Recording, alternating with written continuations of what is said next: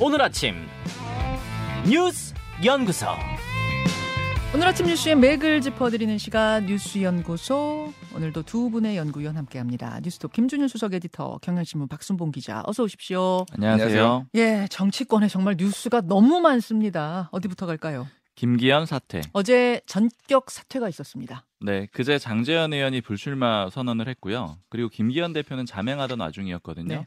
그러다가 어제 페이스북에다 글을 올려가지고 당 대표직을 그만두겠다 이렇게 밝혔습니다. 예. 이제 김장 연대에서 그 장이 먼저 물러나고 김도 함께 붕괴되는 그런 그림이었고요. 음흠. 페이스북에 쓴 글 내용 좀 짚어드리면은 국민의힘 당 대표직을 내려놓습니다. 윤석열 정부의 성공을 위해서 사명감 안고 열심히 했지만 완수하지 못해서 송구한 마음이다. 지금 당이 처한 모든 상황에 대한 책임은 당 대표인 저의 몫이다.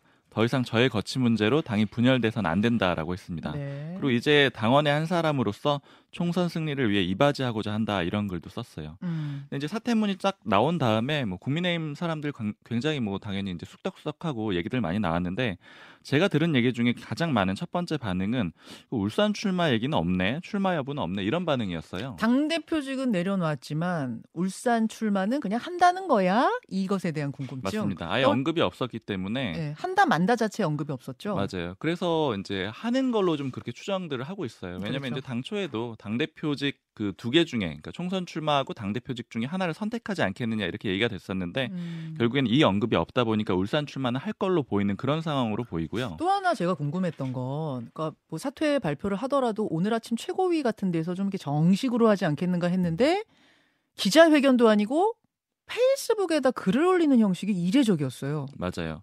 사실 그래가지고 뭐 핵심 관계자는 이런 표현 쓰더라고요.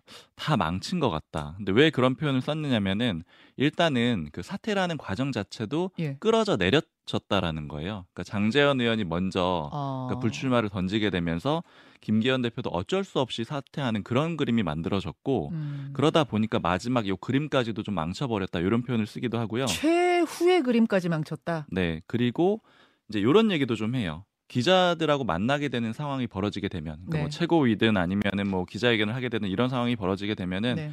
울산 출마 여부에 대한 질문이 또 나올 거 아니에요. 당연히 나오죠. 그러니까 아마 이 부분에 대해서 정리가 혹시 안 된 게 아니냐 이런 해석들도 있습니다. 이거 어떻게 할지 아직 음. 정리가 안 됐으니까 아하. 대면하는 상황을 피해 가지고 그냥 딱 당 대표직 사태만 가지고 그 음. 글을 쓴 게 아니냐 이런 해석들이 좀 있어요. 상당히 일리가 있네요. 또 하나 궁금증은 어제 오전에 이준석 전 대표하고 만났다는 소식이 오후에 알려졌어요. 음. 그러니까 이준석 전 대표가 어디서 인터뷰를 하다 이 사실을 공개해 버렸거든요.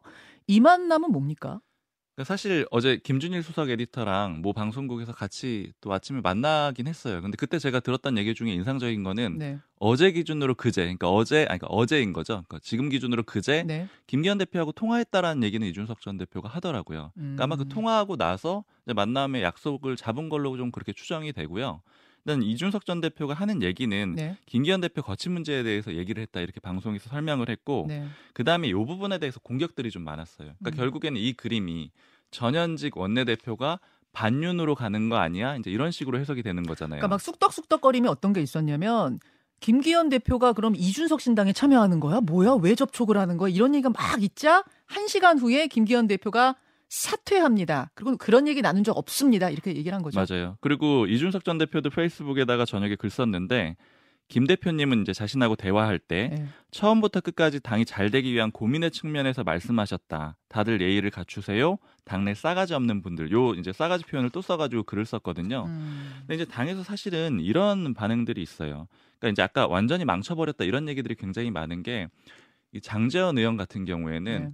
사실은 어떤 딜을 하려고 하지 않고 바로 무릎 꿇는 그림을 그렸기 때문에 차후에 어떤 쓰임새라던가 아니면 복귀의 가능성이 있다라는 거예요. 근데 음. 김기현 대표 같은 경우에는 마지막에 이준석 전 대표를 만났기 때문에 음흠. 이게 반윤 움직임으로 읽힐 수가 있고 아니 근데 이- 김기현 대표 측에서는 그게 다른 게 아니라 이준석 전 대표 신당 창당 접으라는 설득을 최후까지 하려고 애쓴 거다 이렇게 설명하고 있는데도 그렇죠. 당에선 사실은 그렇게 받아들이지는 않고 왜냐면 이제 아. 사태는 이미 거의 어느 정도는 기정사실화된 상태였잖아요. 그렇죠. 그런 와중에 왜 이준석 전 대표를 만났느냐 이런 얘기들이 있고 모 관계자 같은 경우에는 아마도 조금 너무 정신이 없는 상태이기 때문에 정무적 판단이 좀 안 된 게 아니냐 뭐 이런 얘기들도 좀 나오고 있는 상태입니다. 음. 그리고 이제 이것도 하나 좀 짚어볼 만한 게 당 대표직은 유지하고 울산은 불출마한다. 사실은 요게 제가 취재를 했을 때는 지난주까지도 굉장히 유력했고 음. 친윤그룹 인사들한테 들었을 때도 김기현 대표 체제는 유지해야죠 이런 얘기들을 굉장히 많이 들었거든요. 예, 예. 그래서 이제 이게 왜 뒤집어진 건가? 예. 그러니까 요거에 대해서 좀 얘기를 들어봤는데 이제 모 관계자가 하는 얘기는 이제 뭐 하나의 이- 그 이론 중에 한, 한 가지인데 음흠. 이런 거라는 거예요. 원래는 이제 처음에는 당 대표직 유지하고 울산 불출마 해라 이게 용산의 뜻이었고 김기현 대표도 그렇게 받아들였는데 음. 당장 그게 실제로 보장이 안 되는 상황이 왔다라는 거예요. 그러니까 왜냐하면은 당내에서 대표 물러나라는 얘기가 나오기 시작했잖아요. 예. 그러니까 본인이 대표직을 유지하려고 하고 예. 용산에서 그런 뜻이 있다고 하더라도 그래도 음. 버틸 수가 없는 상태가 됐다라는 거죠. 수도권 여섯석 얘기 나오면서 급물수 급물살을 탄 거군요. 맞아요. 그리고 이 수도권 여섯 석도 사실은 이제 용산 쪽에서 흘러나온 게 아니냐 보고서가 뭐 이런 얘기들도 좀 나오고 있는 거고 음. 결국 그러다 보니까 김기현 대표는 그 외에 뭔가를 딜을 해서 받았어야 되는데 이런 태도 자체는 이제 윤 대통령이 용납할 수 없는 거라는 거죠. 자, 알겠습니다. 김기현 대표는 어쨌든 사퇴하고 이 상황은 마무리가 됐어요. 사실 이제 끝난 것을 우리가 쭉 한번 돌아본 거고 김준일 에디터한테 궁금한 건 그래서 앞으로 무슨 일이 벌어지겠는가? 포스트 김기현 체제 오늘 최고위에서 논의한다는데 어떻게 가닥이 잡힐 건가? 이겁니다. 일단 뭐 어제부터 이제 오늘 새벽까지 언론에서 여러 가지 이제 예측 기사, 관측 기사를 썼어요. 네. 그래서 이제 뭐 어제 이제 밤에 아니 저녁에 하태경 의원 같은 경우에는 비대위원장은 인요한이 맡아야 뭐 이런 얘기도 이제 라디오에 나와서 했거든요. 음. 아, 그 전에 예, 예. 안철수 의원이 아침 뉴스쇼 맞아요. 인터뷰에서 최초로 그 얘기를 던져서 저는 사실 깜짝 놀랐어요. 음. 아니 집에 돌아간 인요한 혁신위원장이 다시 온다고? 예전 좀 놀랐는데 그 이야기가 좀 구체화가 되더라고요. 그러니까 지금 그래서 조선일보가 쓴 거는 포스트 김기현 인희동 삼각편대론 부상. 뭔데 여기에서 인희동은 인요한 원희룡 한동훈 뭐 음. 이렇게를 얘기를 하는 것 같아요. 그래서 어제 안철수 예. 의원이 아침에 얘기한 딱 그대로네요. 음, 예, 예. 그런 얘기들이 나오고 있고 뭐 지금 비대위원장에 지금 김한기, 원희룡, 한동훈이 거론된다라고 동아일보도 쓰고 있고 음. 뭐 이런 식으로 지금 아무래도 뭐 서울신문은 인요한, 나경원, 원희룡 등 비대위원장 뭐 이렇게 지금 얘기를 하고 있습니다. 그래서 지금 전체적으로 보면은 네. 지금 이제 총선의 간판으로 세울 사람들이 조금 언급되고 있다. 그리고 당장은 지금 윤재옥 원내대표가 조금 권한 대행을 하는 뭐 이런 모양새가 될 것 같아요. 음. 그래서 지금 어제도 제가 잠깐 언급을 했는데 이게 지금 1년 반 만에 이준석, 음. 권성동 권한대행, 주호영, 정진석, 김기현, 윤재옥 다시 비대위원장. 음. 이게 그러니까 어, 역대 이런 적이 없었거든요. 그러니까 굉장히 뭐가 됐든 혼란스럽다라는 거고 음흠. 지금 김기현 대표 같은 경우에는 어쨌든 지금 한겨레가 어제 자, 자세히 썼는데 대표직은 유지하되 총선 불출마를 해라라는 용산의 제안이 있었고 이거에 대해 나는 대표직을 포기하고 총선에 출마하겠다라고 김기현 대표가 얘기를 해서 윤석열 대통령이 경로를 하고 결국은 어. 끌어내렸다 이런 이제 한겨레의 자세한 분석 보도가 있어요. 아. 음. 그래서 사실은 지금 오- 어제 울산 출마를 포기하겠다 이런 얘기는 안 했거든요. 네. 그러니까 대표직만 내려놨다라고 했는데 이제 울산 출마의 포기 압박에 다방면으로 들어갈 가능성이 상당히 높아졌다 이렇게 보시면 될 것 같고 음. 그- 그래서 이게 이제 그 정말로 이제 쇄신으로 비춰지기가 참 어려운 상황도 됐어요. 그러니까 이게 내가 뭐 이제 저 당을 위해서 하겠어 이런 것들이 막 릴레이로 나와야 되는데 대체적으로 보면은 좀 과거처럼 찍어 눌러 가지고 이렇게 그래서 지금 조, 조선일보랑 동아일보 사설 하나만 제가 좀 말씀을 드릴게요. 네. 미묘하게 다릅니다. 어떻게 달라요? 동아일보 사설 같은 경우에는 김기현 결국 사퇴 이제 용산이 답할 차례. 그래서 김기현 대표를 막 비판을 했지만 결국은 용산이 바뀌어야 된다는 얘기를 하고 있고 음. 조선일보 사설은 제목에 김기현 대표 사퇴는 시작일 뿐 다 안 바뀌면 미래가 없어라는 건데 어, 윤석열 대통령도 문제지만은 당이 문제다. 이런 약간의 뉘앙스 차이가 있어요. 음. 그래서 지금 요 문제를 놓고 앞으로도 조금 당내에서도 밖에서도 사실 많이 좀 얘기가 나올 것 같아요. 저희가 이제 예. 지금 김준일 대표가 보수 언론을 예로 든 이유는 아무래도 조중동 신분들이 더 보수 정당에 대해서 따뜻한 시선, 애정 어린 시선을 가지고 와 있었기 때문에 거기서도 쓴소리가 나온다는 건 더 주목할 만하다 그 말씀이신 거죠? 예, 그것도 그렇고 이제 여기 보수 언론이 조금 뭐 당을 좀 이렇게 이끌려고 하는 의지가 좀 있거든요, 사실 아하. 그런 것들 방향성이 있기 때문에 제가 그런 걸 좀 소개시켜 드린 겁니다. 알겠습니다. 국민의힘 얘기는 오늘 어, 2부에서 박선민 대표와 함께 좀 더 이야기를 나눠 보도록 하고 두 번째 이슈 갑니다. 그 송영길 구속영장 청구. 검찰 조사 닷새 만에 송영길 전 대표에 대한 구속영장이 어제 청구가 됐습니다. 네, 지난 8일에 검찰이 불러서 조사를 했거든요. 네. 근데 당시에 송영길 전 대표는 진술 거부권을 행사를 했어요. 그런데 이후에 추가적으로 조사 안 하고 바로 어제 구속영장을 청구를 한 겁니다. 음흠. 혐의는 크게 보면은 전당대회 때 돈봉투 돌렸다. 여기에 송영길 전 대표가 관련돼 있다라는 거고요.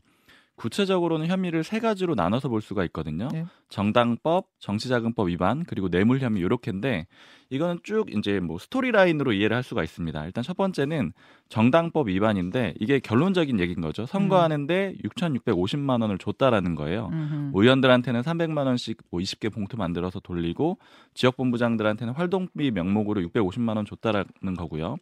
두 번째 혐의가 정치자금법 위반인데 예. 그럼 아까 그 정당법 위반할 때 준 돈, 그 돈이 어디서 왔느냐 이거예요. 음. 그 돈을 어디서 받아왔느냐 이건데 기업가 김모 씨한테 5천만 원, 이상만 의원한테 1천만 원. 이거는 부회 자금으로 받았고 부회라는 게 이제 장부에 기록하지 않고 받은 선거 자금 얘기하는 예, 겁니다. 예. 그리고 먹고 사는 문제 연구소라고 해서 먹사연으로 통해 가지고 7억 6,300만 원을 뭐 기업가 등으로부터 또 받았다라고 본 겁니다. 음. 그리고 이제 이 받은 돈 중에 하나를 뇌물 혐의로 적용을 했어요. 그 받은 돈들 중에 대가성이 있으면 또 따로 뇌물이 되는 거잖아요. 그렇죠. 그렇죠? 하나는 대가성이 있다라는 건데 그 돈은 뭐냐면 4천만 원인데 박용화 전 여수상공회에서 회장으로부터 받은 돈이에요. 네. 이 돈을 왜 대가성이 있다라고 봤냐면은 이 여수 국가사업단지 안에 그 소각 처리 시설이 있는데 이거 인허가 관련해서 청탁받고 뭐 들어줬다. 그러니까 음. 이거는 뇌물이다. 이렇게 검찰은 세 가지 혐의로 보고 있습니다. 자, 이 세 가지 혐의로 구속영장은 청구가 됐고 영장 실질 심사는 언제 있습니까? 빠르면 내일 할 예정이에요. 내일. 예. 그럼 피의자 신문 뭐 내일 있고 모레 정도면 결과가 나올 수도 있겠네요. 네, 송영길 전 대표가 오늘 아마 이제 유튜브 방송 하겠다고 예고했거든요. 어제 음. 페이스북에 글 써서요. 거기서 또 입장을 또 자세히 말할 것 같습니다. 자, 김준 에디터 네. 어떻게 될 것 같습니까? 그러니까 송영길 그 구속영장에 이제 검찰이 적시한 거를 보면은 차명폰을 만들어서 관련자들을 접촉을 했다. 음. 그래서 수사 상황이 어떻게 돌아가는지를 파악을 했다. 이거는 강력한 증거 인멸의 시도다. 이렇게 이제 검찰은 주장을 했어요. 음, 그래서 음. 지금 뭐 이번 주 내에 어쨌든 영장 실질 심사가 받아들여지니까 그게 어떻게 이제 어, 판사한테 소명이 될지 좀 봐야 될 것 같고. 네.